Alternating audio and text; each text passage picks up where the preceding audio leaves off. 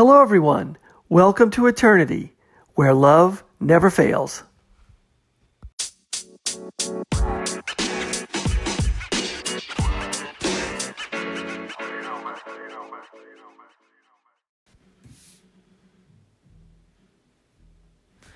Hello, everyone. Thanks for listening. This is the Eternity Bible Study Podcast, where we walk through the Bible together every weekday, Monday through Friday. We're podcasting from here in the United States and in Zambia with a goal to share our thoughts and encourage one another as we read God's Word together, verse by verse. My co host in Zambia, Matali, and I are both listening to Through the Bible podcast and then sharing our thoughts and encouragement with you. From America to Africa and everywhere else, God is in control. As always, our attribution goes to Through the Bible with Dr. J. Vernon McGee. So if you've ever wanted to try to read the Bible every day, we hope you can join us. We're regular people just like you, trying to learn more about God and walk in step with His Holy Spirit. So if you have your Bible, feel free to read along, and if not, no problem, we'll try to put it all together for you. So let's get started. Today we are going to be looking at Hebrews uh, chapter 9. We're going to go 1, chapter, uh, verse 1 down to verse 7. And by the way, Merry Christmas to all of you who are following along with us. We took a break yesterday uh, on Christmas Day, uh, but today we'll be putting out two um, of our uh, podcasts today to catch us back up from yesterday. Um, we'll be doing Hebrews um, verse uh, 1 through 7 today, and then later we will put out another podcast today to get us back up where we need to be. I think we're going to be down around to verse 20, 27 or something like that um, later today. So, to uh, catch us back up from yesterday, we were studying verse 1 through 7 yesterday. So, let me read this and then we'll talk a little bit about what this means from Hebrews chapter 9, verse 1 through 7. Now, even the first covenant had regulations for worship and an earthly place of holiness. For a tent was prepared, the first section in which were the lampstand and the table and the bread of the presence. It is called a holy place. Now, this is a reference to the in the we're sort of comparing Old Testament worship to New Testament worship. And so uh, the writer of Hebrews, possibly Paul, is saying, you know, now, um, you know, we've been making the point back in, in chapter 8 that we have a better uh, a better gospel message. The gospel message fulfills the Old Testament law. So we have a better high priest you know, better than all the ones following Melchizedek. We have a better tabernacle. Okay? This tabernacle is not made with human hands. We have a better minister. That's Christ. We have a better ministry. That's the, the um, gospel ministry. We have a better covenant. This is the gospel promise. That if we believe in Christ and Christ's sacrifice for us, we don't have to depend on our own uh, works and deeds. Okay? And then we have a better promise. That is Christ. A better sacrifice. That's Christ. We have this new covenant, which is a work in our hearts, not on tablets of stone like in the old um, covenant, the Old Testament. And we have this living Christ now, this living high priest who is living to make intercession for us, to intervene for us. Okay? This is the maturity of the gospel that we have this grace. Okay? This mature message is that He died for you and is now alive in you, and then you died with Him, and now you are alive with Him. You walk with Him in new life. Okay? So He's been making these contrasts between the gospel message. Now we're making some contrasts about the place of worship itself. Okay? So this this earthly tabernacle, this this uh, Old Testament worship had uh, you know the first covenant written on stone tablets, and it was an earthly place of holiness. It was it was an earthly place of worship, and it talks about this tent and inside the tent there's a lampstand and a table and the bread of the presence. It's called a holy place. So you got to you know clean yourself before you come into this holy place. And then behind the second curtain was a second section called the most holy place okay having a golden altar of incense and the ark of the covenant covered on all sides with gold Okay, so everything inside this most holy place is covered in gold. Okay, and inside there was a golden urn holding the manna and Aaron's staff that budded and the tablets of the covenant. So inside you you got to go through this veil, this second curtain, okay?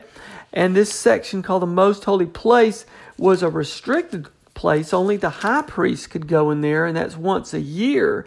Everything is covered in gold, and that kind of symbolizes the golden altar in heaven. It's kind of symbolizing a representation of what's supposed to be there in heaven for us. And it's symbolizing how um, holy God is and how unholy we are because not just anybody could go there. All right.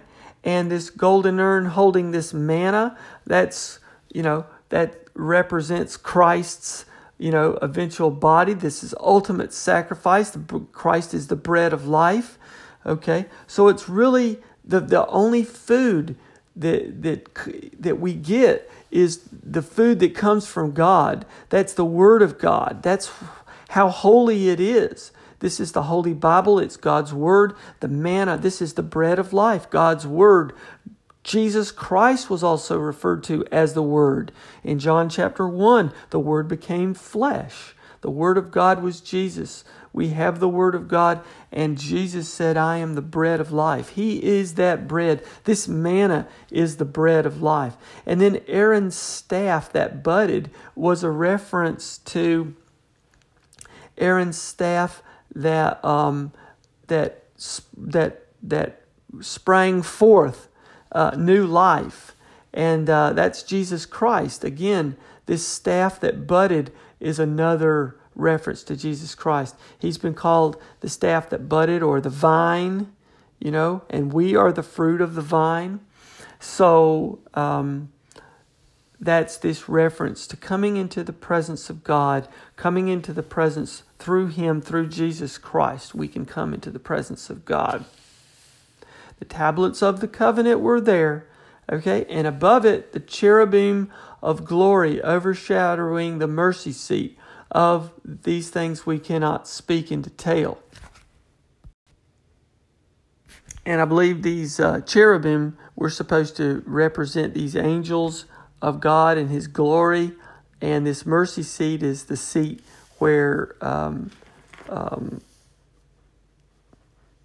the worship service of the high priest was supposed to um, possibly place an offering there um, to receive mercy from from God. But this is this mercy seat where the representation of the sins um, are are um, displayed. So this is back in the Holy of Holy place.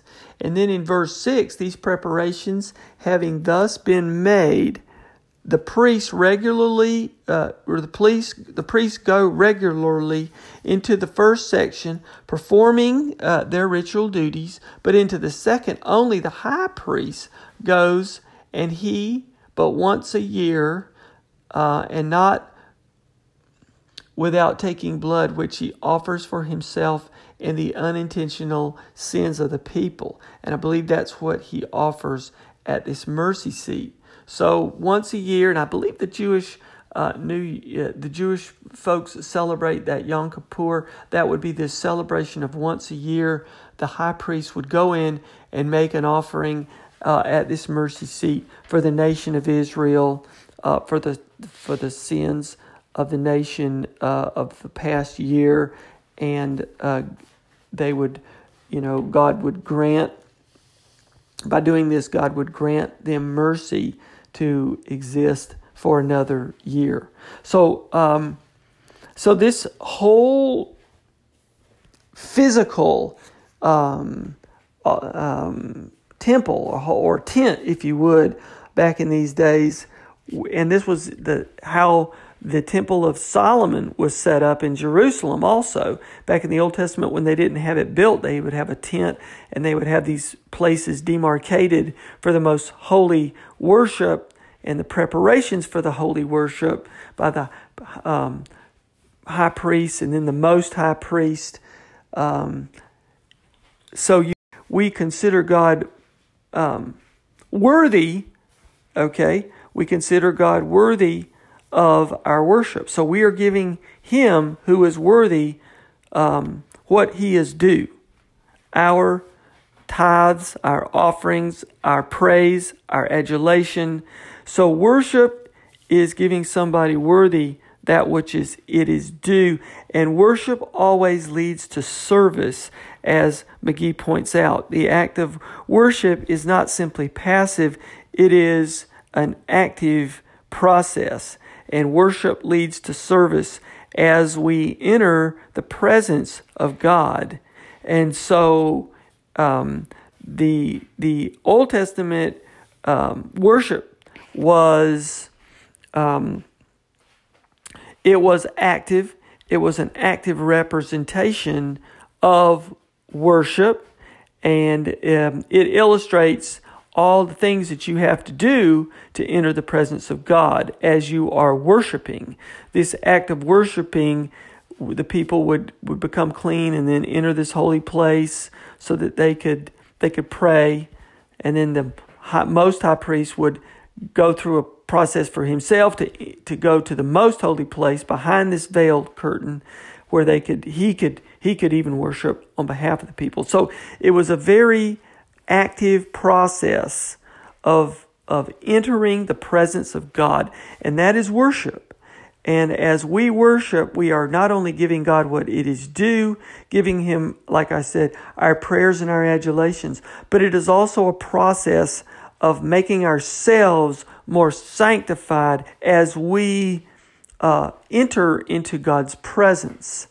And that is the act of worship giving someone, giving God what is due to God, leading to our service to God as we enter the presence of God. We worship by praising Him, by serving Him, and by entering into His presence. So we'll stop here and take up again next time. So, from me to all of you, God bless you. We'll see you next time and keep your hearts centered on Christ. Now I'll turn the rest of the podcast over to my co host in Zambia, Matali. Matali, Merry Christmas, and I look forward to hearing what you have to say today. God bless you all.